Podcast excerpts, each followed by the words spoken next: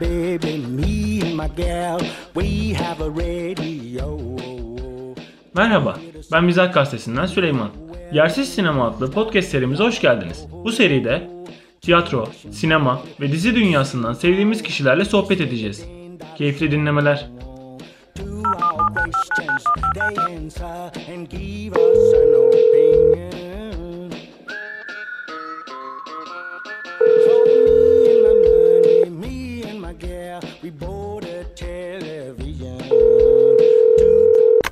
Alo, Alo Süleyman.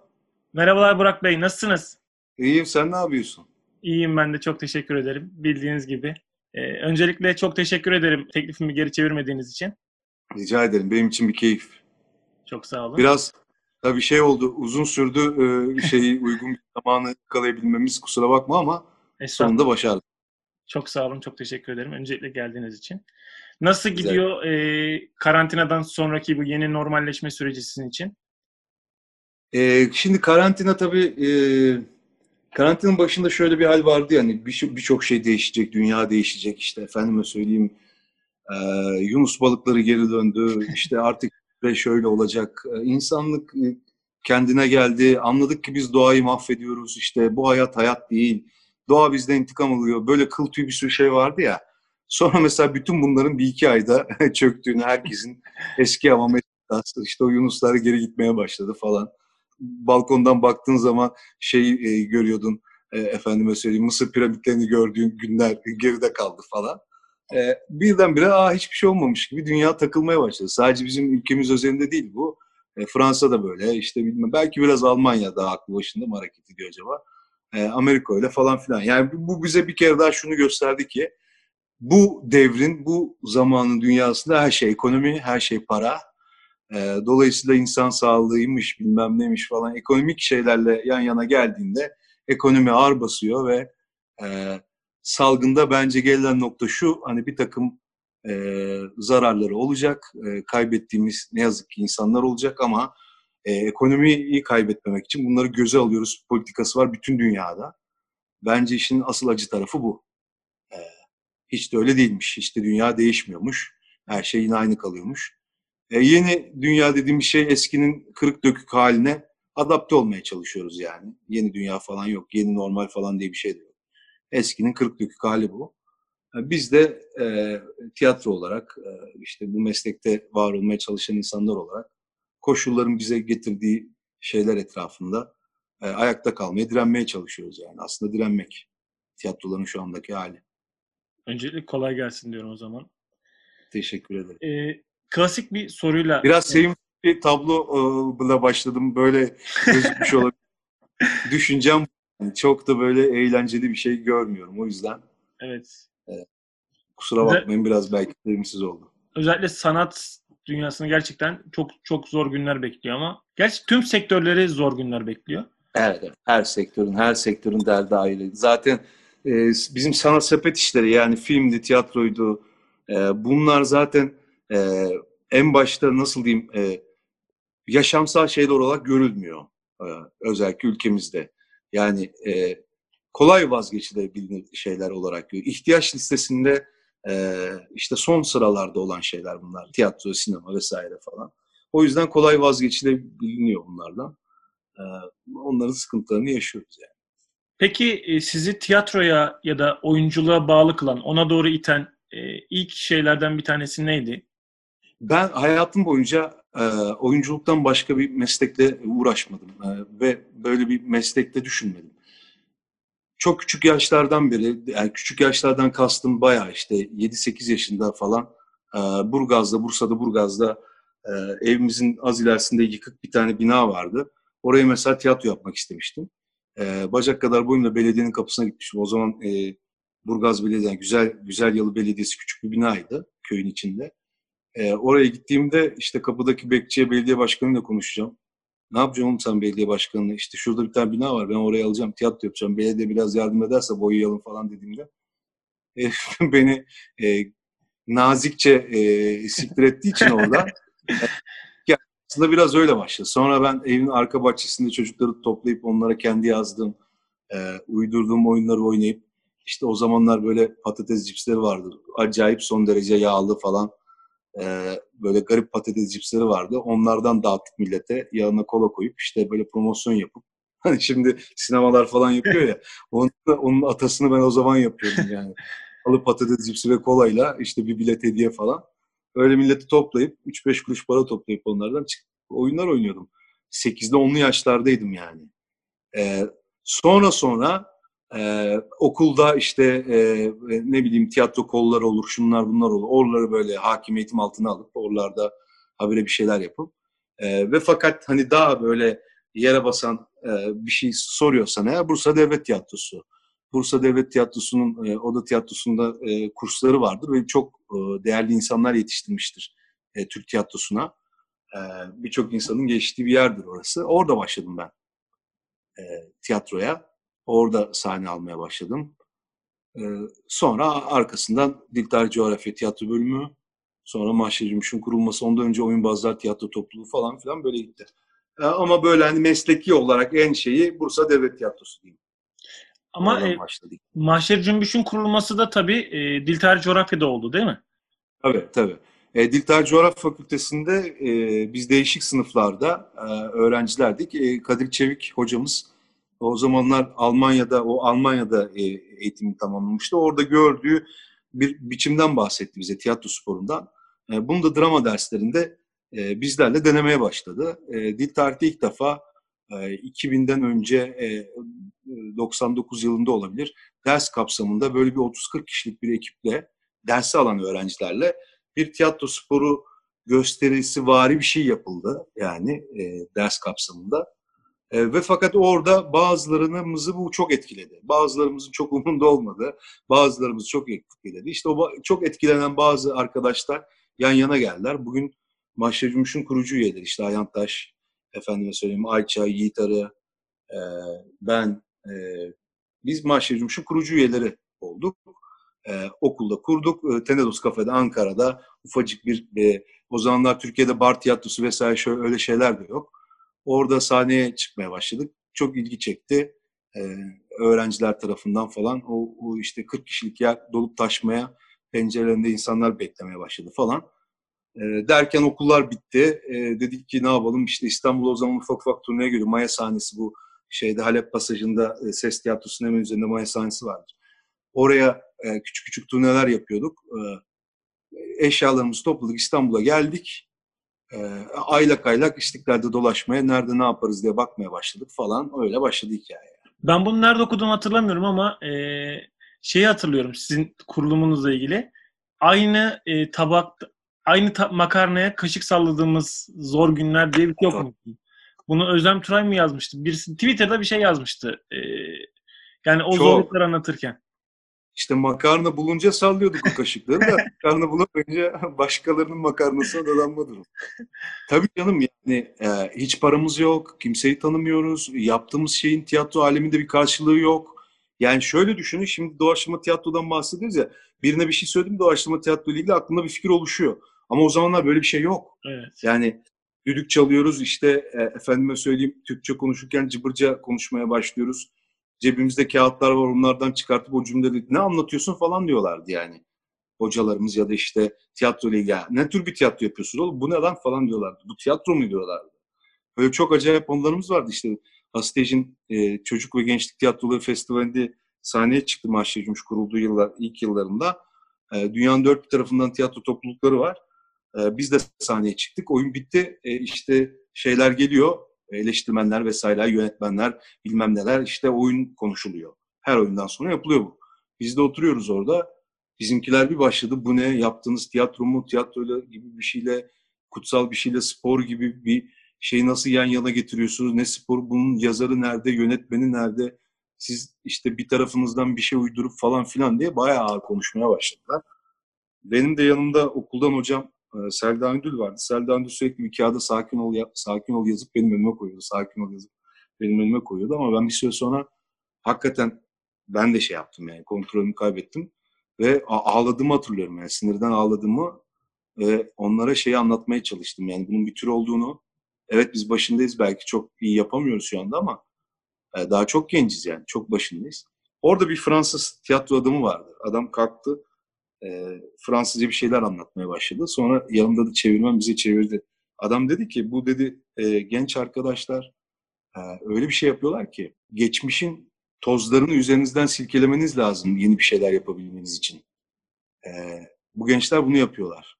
Ben onların yaptığı şeye çok saygı duyuyorum e, deyip böyle bir konuşma yaptı. Yani bizi destekleyen hani bu kadar moralinizi bozmayın diye. O bize güç vermişti. Böyle çok anılarımız var yani. Ben bu zamanlara da. anlattığınız hikayeyi bir makalede okumuştum yanlış hatırlamıyorsam. Mahşer Cümbüş'ün kuruluşundan bahsetmişti. Yanlış hatırlamıyorsam da Selda Ergün'ün E, Selda Selda- Ündür, evet. onun bir Ha, maka- Selda evet. Evet, evet. onun bir makalesinde miydi? Yani e, Doğrudur. Doğrudur. oradan. Hatta e, Kadir Çevik demiştiniz ya ben hiç kendisini bilmiyorum tabii ama ben onun makalelerini okudum. Sizden de bayağı geniş bir şekilde bahsediyor makalelerinde. Tabii Kadir Hoca bizim hocamız yani. Bize bu işi öğreten, beraber başladığımız, uzun süre yoldaşlık ettiğimiz ekipte e, Mahşer kurucularından Kadir Hoca. Önce hocamız, sonra dostumuz, akıl hocamız, her şeyimiz Kadir hocamız. E, hala ilişkilerimiz aynı güzellikte devam eder onunla. O da çok hizmeti vardır doğaçlama tiyatro. Ekipler kurmuştur, makaleler yazmıştır. Onun da hizmeti çoktur ama biz o dönemde tabii o akademisyen olup İstanbul, şey, Ankara'da dil tarihte kaldığı için biz hareketi İstanbul yönüne çevirdiğimiz için bizden ayrılanlar oldu. O ayrılan taraftaydı ama bu tabii fiziki bir ayrılık. Ruhen hiçbir Evet. zaman ayrılmadı. Peki böyle bir algı karşısında e, yani doğaçlama tiyatro böyle bir kötü bir bakış açısı karşısında Mahşer Cümbüş İstanbul'a gelerek bir de nasıl tutundu? Nasıl kendi sahnesini açtı? Şimdi bak bu bu bu zamandan geriye dönüp baktığımda bu soruya ben şöyle cevap verebiliyorum. Ee, iyi ki tiyatro okumuşuz. Çünkü tiyatro tarihini bildiğimiz için e, iyi bir eğitimden geçtik biz. Dil tarihi e, ülkedeki en önemli tiyatro okullarından biriydi. Öğretmen yani e, işte Turgut Özakman, Metin Ant, Sevda Şener, Sevinç Sokullu gibi çok değerli, daha bir sürü bir sürü çok değerli hocamız vardı. Bunlar bize tiyatro tarihini, tiyatro tarihi teorisini, felsefesini anlattılar. Ve biz orada şunu gördük. Ee, her zaman tiyatro tarihinde her zaman yeni fikirlere o kadar da hoş geldin denmez. Ee, çünkü alışılagelenen yapı aslında toplumun birçok katmanında böyledir. Alışılagelenen bir şeyi kırıp e, rotayı başka bir tarafa çevirmek e, kolay değildir. Acı ister, emek ister, uğraş ister, savaş ister. Biz şimdi bunu kuramsal olarak biliyorduk. Yani e, ve bununla mücadele etmemiz gerektiğini biliyorduk ve bunun için yola çıkmıştık ve yaptığımız şeye çok inanıyorduk. E, çok gençtik, çok hevesliydik ve yaptığımız şey bizim için çok önemliydi. E, o yüzden e, biz her zaman yaptığımız şeye inandık ve birbirimize çok inandık. O şekilde ayakta kaldık aslında. Çünkü şöyle bir şey olmadı. İstanbul'a geldiğimizde de bütün sahneler bize kapısını açtı. İşte herkes bize yardım etti. Hiç böyle şeyler olmadı ki. Biz sağda solda sahnelere çıktık. Barlarda tiyatro yaptık falan. Hayalhaneyi bulana kadar. Hayalhaneyi bulduk şu anda. Ben size hayalhaneden konuşuyorum. Şu anda oturduğumuz salonu biz ellerimizle yaptık. Bundan 15 10, e, 16 yıl önce ellerimizle burayı yaptık. Yani ve buraya insanların gelmesini e, etrafı tek tek dolaşarak, herkese broşür bırakarak, gidip tek tek anlatarak falan filan. Ya düşün o zamanlar böyle internette, Instagram'larda, YouTube'larda şunlar bunlar yok. Bir şey yaptığın zaman bunun geniş kitlelere ulaşması o kadar kolay değil. Böyle zamanlardan geçerek oldu yani. E, Ama biz her zaman yaptığımız işe inandık. Bu sorunun cevabı bence bu ya. Teşekkür ederim. Peki bu özellikle bu süreçten sonra, Covid gerçeğinden sonra e, özellikle dün Toy İstanbul kapanacağını duyurdu. Evet evet. Ee, Çok üzgünüm. Özel tiyatroları sizce ne gibi bir süreç bekliyor? Şimdi Toy İstanbul'un e, Toy İstanbul ilklerden biri ama pek çok böyle durumda şey var. Özel tiyatro var. E, bizim de durumumuz iç açıcı değil. Hiçbirimizin durumu iç açıcı değil. E, seyircilerin desteğiyle ayakta kalan tiyatrolarız biz. Yani ödenekli tiyatro değiliz. Bir yerden bir yardımımız yok. Efendime söyleyeyim. Yani seyirci gelirse biz varız. Seyirci yoksa biz yokuz.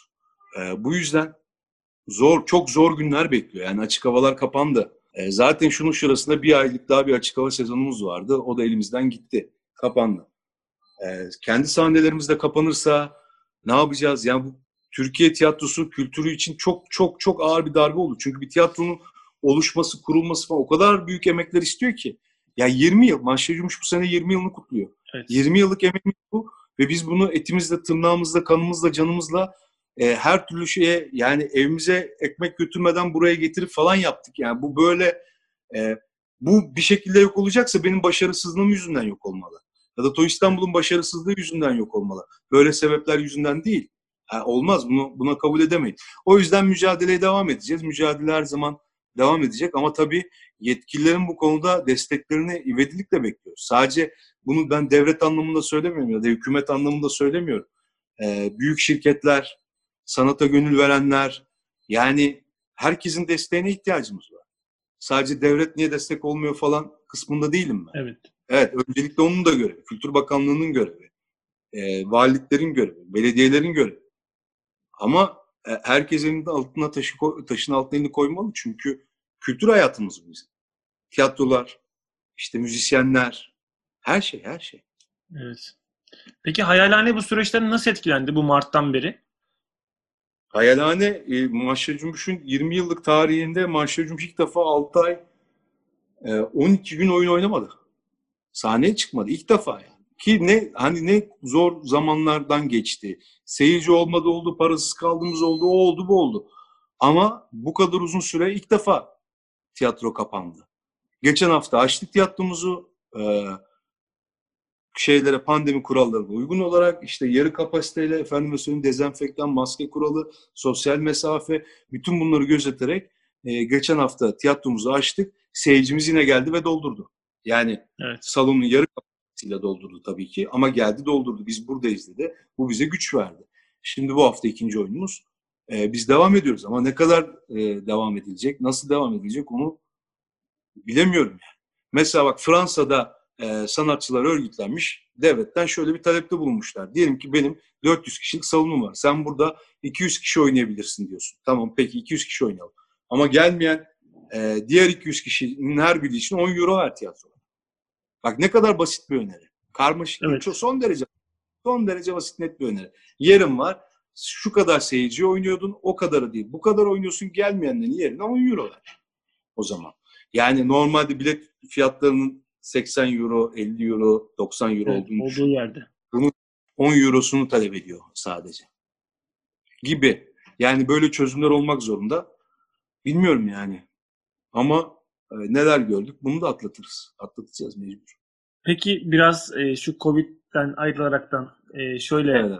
doğaçlama tiyatro yani e, bilmeyenler için de buradan e, seyirciyle interaktif gelişen bir oyun türü ve unutamadığınız bir anınız var mı sahnede? Seyirciyle O olan. kadar o kadar çok seyirciyle olan yer.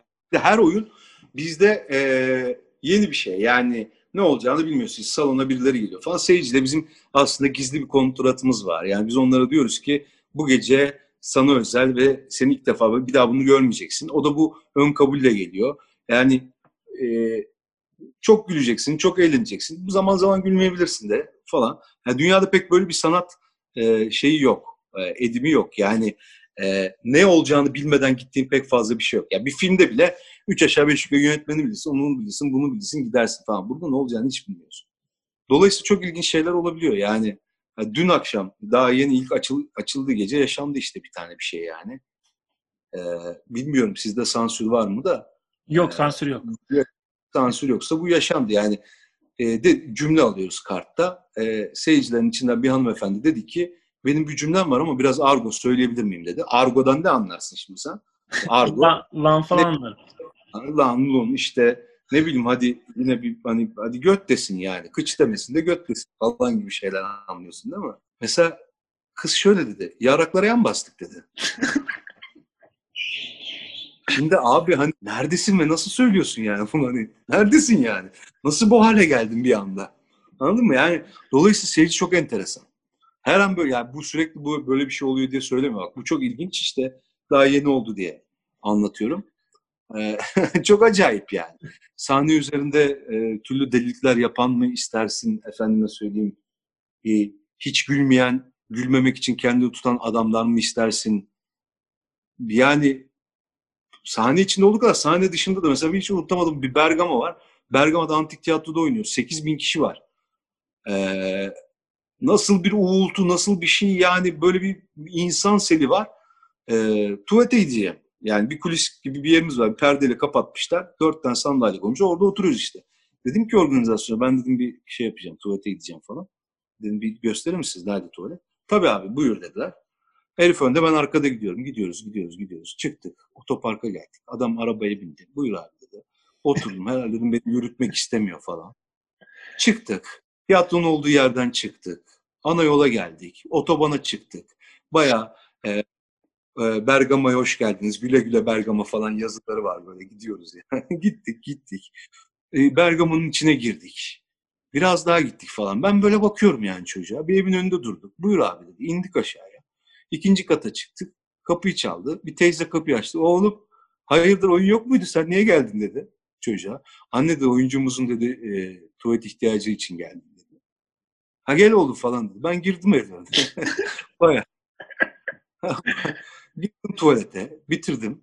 E, e, teyze dolma sarmış. Ondan ikram etti. Yedik. Sohbet ettik falan. Dedim hani oyun var ya dedim. Hani oyuna dedim. Artık gitsek mi falan. Ha dedi çaylar içildi falan. Kalktık. Sonra oyuna geldim ben mesela. Yani böyle enteresan. Bunun gibi bir sürü bir sürü şey var işte. Ben e, soruları e, kafamda tasarlarken tiyatro, sinema ve Hı. YouTube dijital platform diye üç ana Evet. başlıkta e, hazırlamıştım. Tiyatro bölümündeki sorularımı sordum. Çok teşekkür ederim. Var. Ben teşekkür ederim. Sinema ile ilgili e, birkaç sorum var. Selçuk Aydemir ile tanışmanız nasıl oldu? Selçuk Aydemir sizin hayatınızı nasıl etkiledi? Şimdi Selçuk e, e, ben açıkçası tanımıyordum yani şeyden önce işler güçlerden önce yani e, Ra- Üsküdar'a giderken bir iki bölüm izlemiştim. Enteresan bir iş gelmişti bana ama diğer işleri bilmiyordum. Yani ondan önceki işleri biliyorsunuz işte Ramazan Güzeldir Üsküdar'a Evet. giderken falan işleri var Selçuk'un. Onları ben bilmiyordum. Biz o zaman Ahmet Kural'la beraber TRT'nin bir tane gençlik dizisi vardı. E, Elde Var Hayat diye. Şu anda Kırgızistan'da ortalığı yıkıyor. Benim Instagram'a böyle Kırgızca mesajlar geliyor. bir Kırgız Türkçesine çevirmişler. Öyle sahneler gönderiyorlar falan. Dublajını izledim Böyle ben. güzel güzel bir dizi vardı. Ee, biz Ahmet'le beraber orada oynuyorduk. Çok da iyi arkadaşlık falan sohbet, muhabbet ediyorduk vesaire. Güzel de bir kadrosu vardı dizinin. Sonra işte e, 72. bölüm falan da bitti galiba. Bir şey oldu. Ee, yazdı. Ahmet bana dedi ki ya dedi işte biz dedi bir iş çekeceğiz. Ee, ondan sonra enteresan bir iş. İşte bir senaryo okusan, bir yönetmen var. Selçuk Aydemir. Seninle çok tanışmak istiyor. Sana bir şey yazmış falan. Bunu sen oynar mısın? Böyle bir konuşalım istedi falan dedi. Tamam dedim. Sonra Selçuk hayalhaneye geldi. Yani hayalhanede buluştuk Selçuk'la. Hatta şu anda oturduğum yerde oturuyorduk yani. Anlattı böyle böyle bir şey falan filan. Ulan dedim ya enteresan. Peki dedim bunu sattınız mı lan dedim. "E, Evet abi dedi aldılar bunu hani. E, bu dedi Star'da yayınlanacak falan. Allah Allah dedim böyle bir şey aldılar. İyi falan dedim. İlginç. E, kadroda hani öyle çok fazla ortalığı yıkan ünlü adam yok tabii işte. Hani Murat Cemcir, Ahmet Kural. Ahmet Kural'ı o zamanlar işte herkes Gazi'den biliyor falan. Evet. Alnın kurşunla bilmem kaç bölüm oynamış falan öyle takılıyor. İşte Cemcir falan filan. E, kim vardı başka? Yani çok böyle hani şey bir işte yani şey gibi bakılıyor. Hani yazın yayınlansın bir 3-5 bölüm sonra hani patates olur gider dizi havasında bir dizi. Benim de rolüm Salih abi.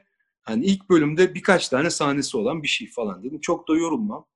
Hani çok yormaz. İşte bir gün giderim sete takılırım. Enteresan bir iş.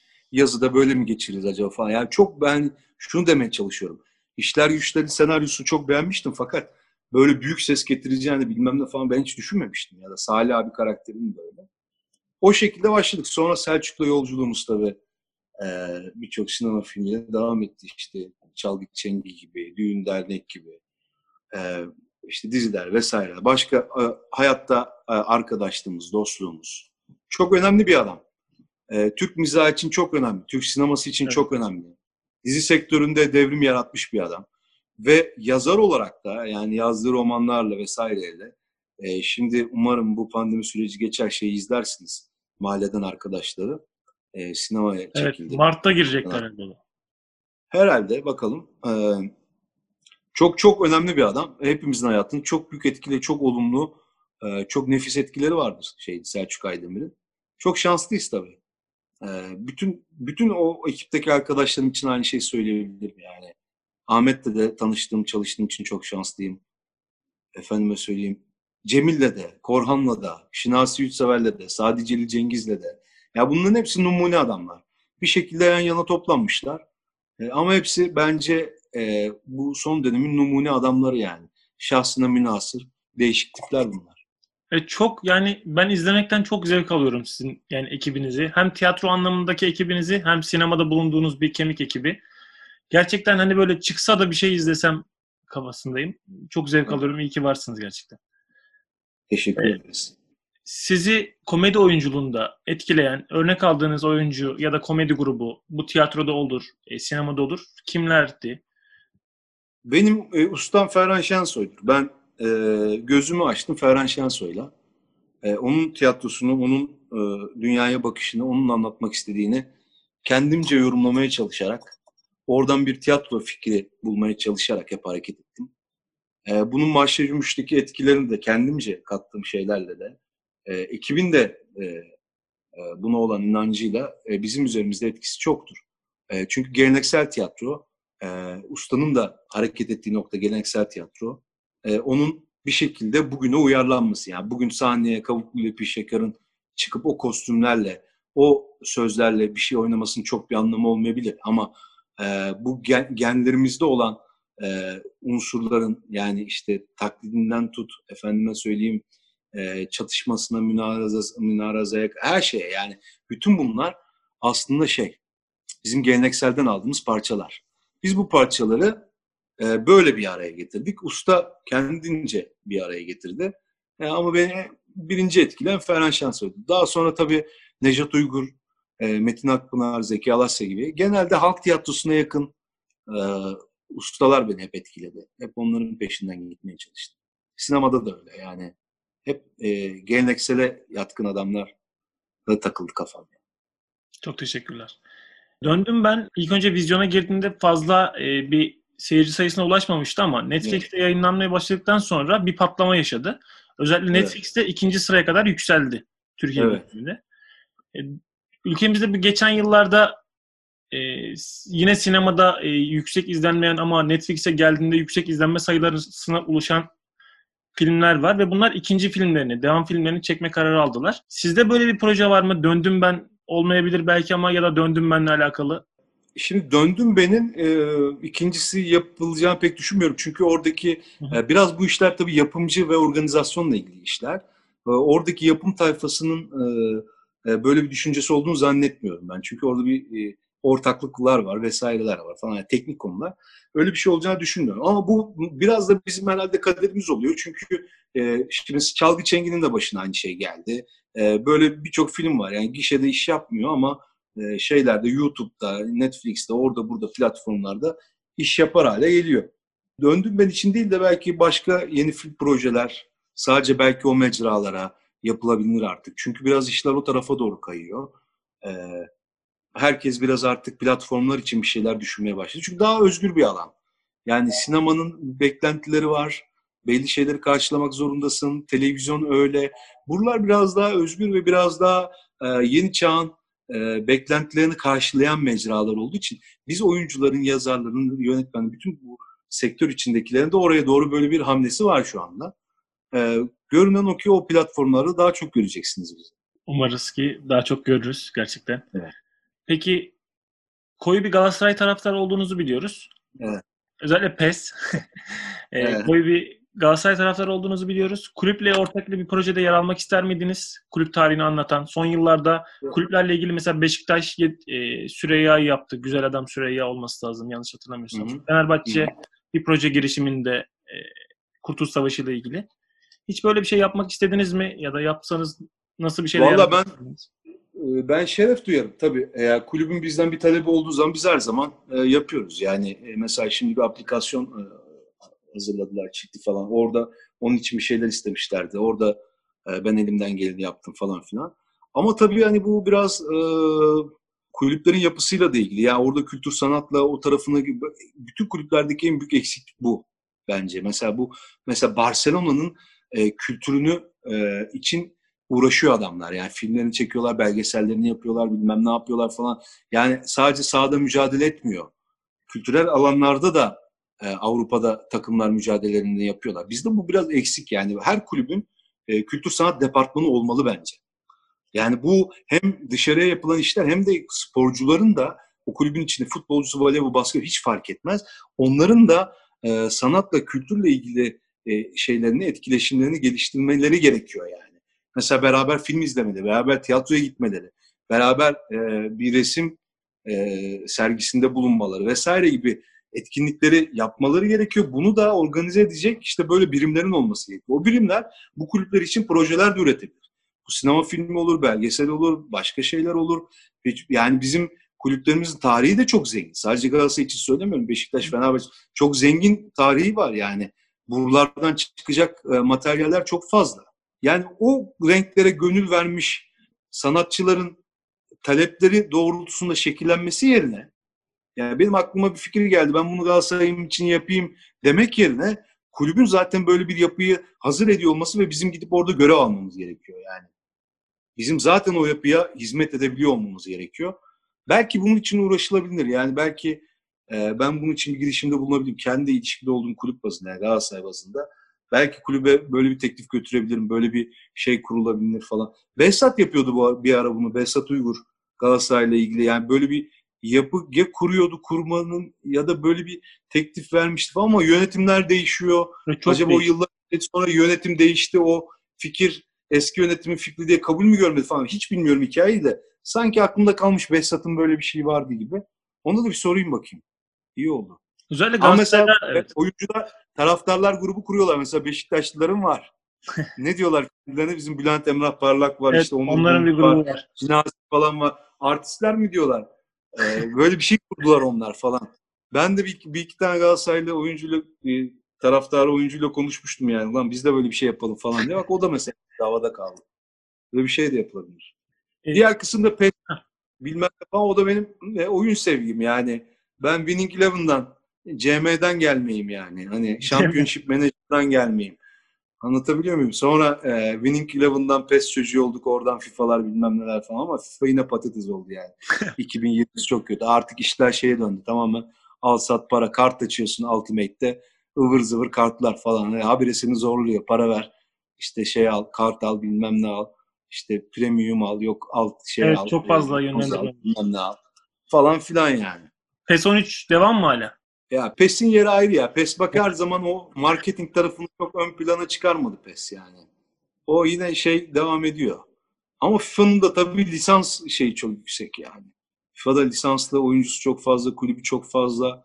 Bir de ben fut oynuyorum yani.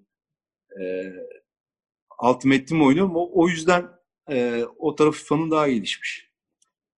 Eskisi kadar oynamıyoruz. Bakma be oynuyorum falan diyorum eskiden çok oynardım. O kadar değil yani şey Barçay'ın Barçalarım hala Tabii. Onlar onlar işte sette bulduğumuz hikayeler. Onlar senaryoda yok. Sette işte oraya onu koyup baktım PlayStation var. Barça çocuğuyuz. Her yerde kapışırız. ee, hep sette çıkan. Efendim? Onlar hep sette çıkan hikaye. Şey, işler güçler de öyleydi. Bir şey oluyordu hayatımızda. Hemen onu e, şeyin içine adapte ediyorduk. Cidden benim Sete, hayatımda PES'le ilgili unutamadığım iki sahne vardır. Yani bu tarz oyunlarla ilgili filmlerde geçen ya da dizilerde. Biri sizin sahneniz. Birisi de Behzat Ç'de yiyorsa Ankara gücünü al. Madrid'le oynamayı biliyorum falan var ya. evet, ee, son yıllarda... Takım, kol bozuk hikayesi. Efendim? Kol bozuk hikayesi işte hani. Atamıyorum olmuyor. Son yıllarda vizyona giren, izlenmesini tavsiye ettiğiniz komedi filmleri ya da yapımları var mı? Valla Ölümlü Dünya çok sağlam film. Şey de öyle, Cinayet Süsü de öyle. Yani o tayfanın filmleri e, gayet güzel. E, bu mahalleden arkadaşları çok bekliyorum Selçuk'un filmi. Onda da küçük bir sahnede oynadık biz yani konuk oyuncu olarak. E, komedi yani şimdi tabii vizyonda film yok ki yani. Şu anda şey girmiyor yani komedi filmi girmiyor. O yüzden şu bu diyemeyeceğim ama e, gidin yani mümkün olduğunca Türk filmlerine destek verin. Çünkü sektör öyle ayakta kalıyor. Gidin ki daha kaliteli işler yapılsın. Ee, bizim oyuncularımız, senaristlerimiz, yönetmenlerimiz dünya kalitesinde. Hakikaten.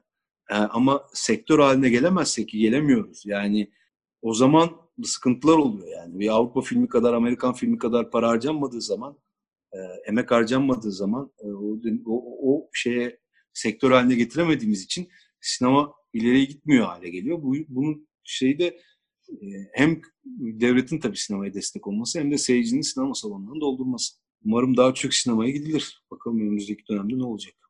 E, son olarak e, bir şeyleri başarmak isteyen, e, bir şeyler yapmak isteyen, üretmek isteyen insanlara söylemek istediğiniz bir şeyler var mı? Şimdi ben bilgisayar oyunlarıyla biraz haşır neşir olduğum için oradan bir örnek vereyim. Hayat hakikaten bilgisayar oyunu gibi. Yani e, tek eksiği save yapamıyorsunuz.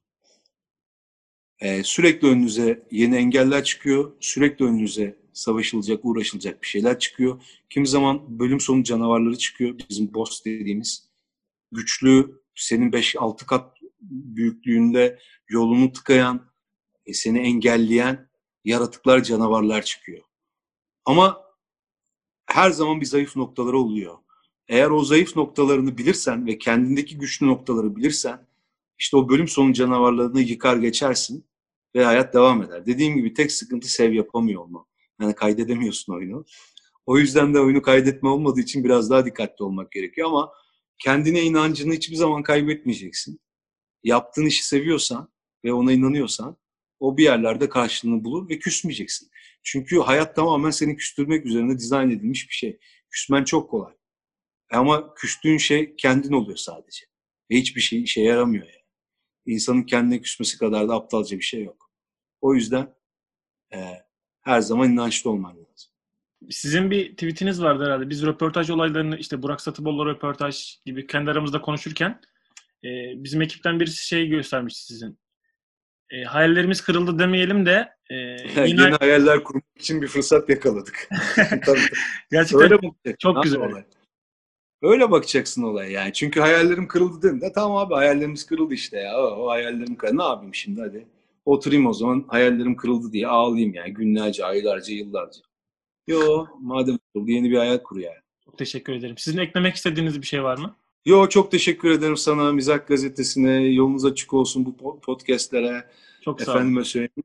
Ee, güzel işler yapıyorsunuz. Arkası gelecektir. Biz de elimizden geldiğince yani ne isterseniz her zaman ben kendim, ekibim, arkadaşlarım neyse biz de elimizden gelen desteği vermeye çalışalım. Ee, zaman ayırdınız. Bana bir yer verdiniz. Bir şeyler söylememe fırsat verdiniz. Çok teşekkür ederim. Biz teşekkür ederiz. Yani gerçekten severek ve e, özellikle komediyi bu kadar seven bir ekip olarak takip ettiğimiz bir oyuncudan böyle bir daveti kabul etmesi bizi çok mutlu etti. Çok teşekkür ederiz. Estağfurullah. Ben teşekkür ederim kardeşim.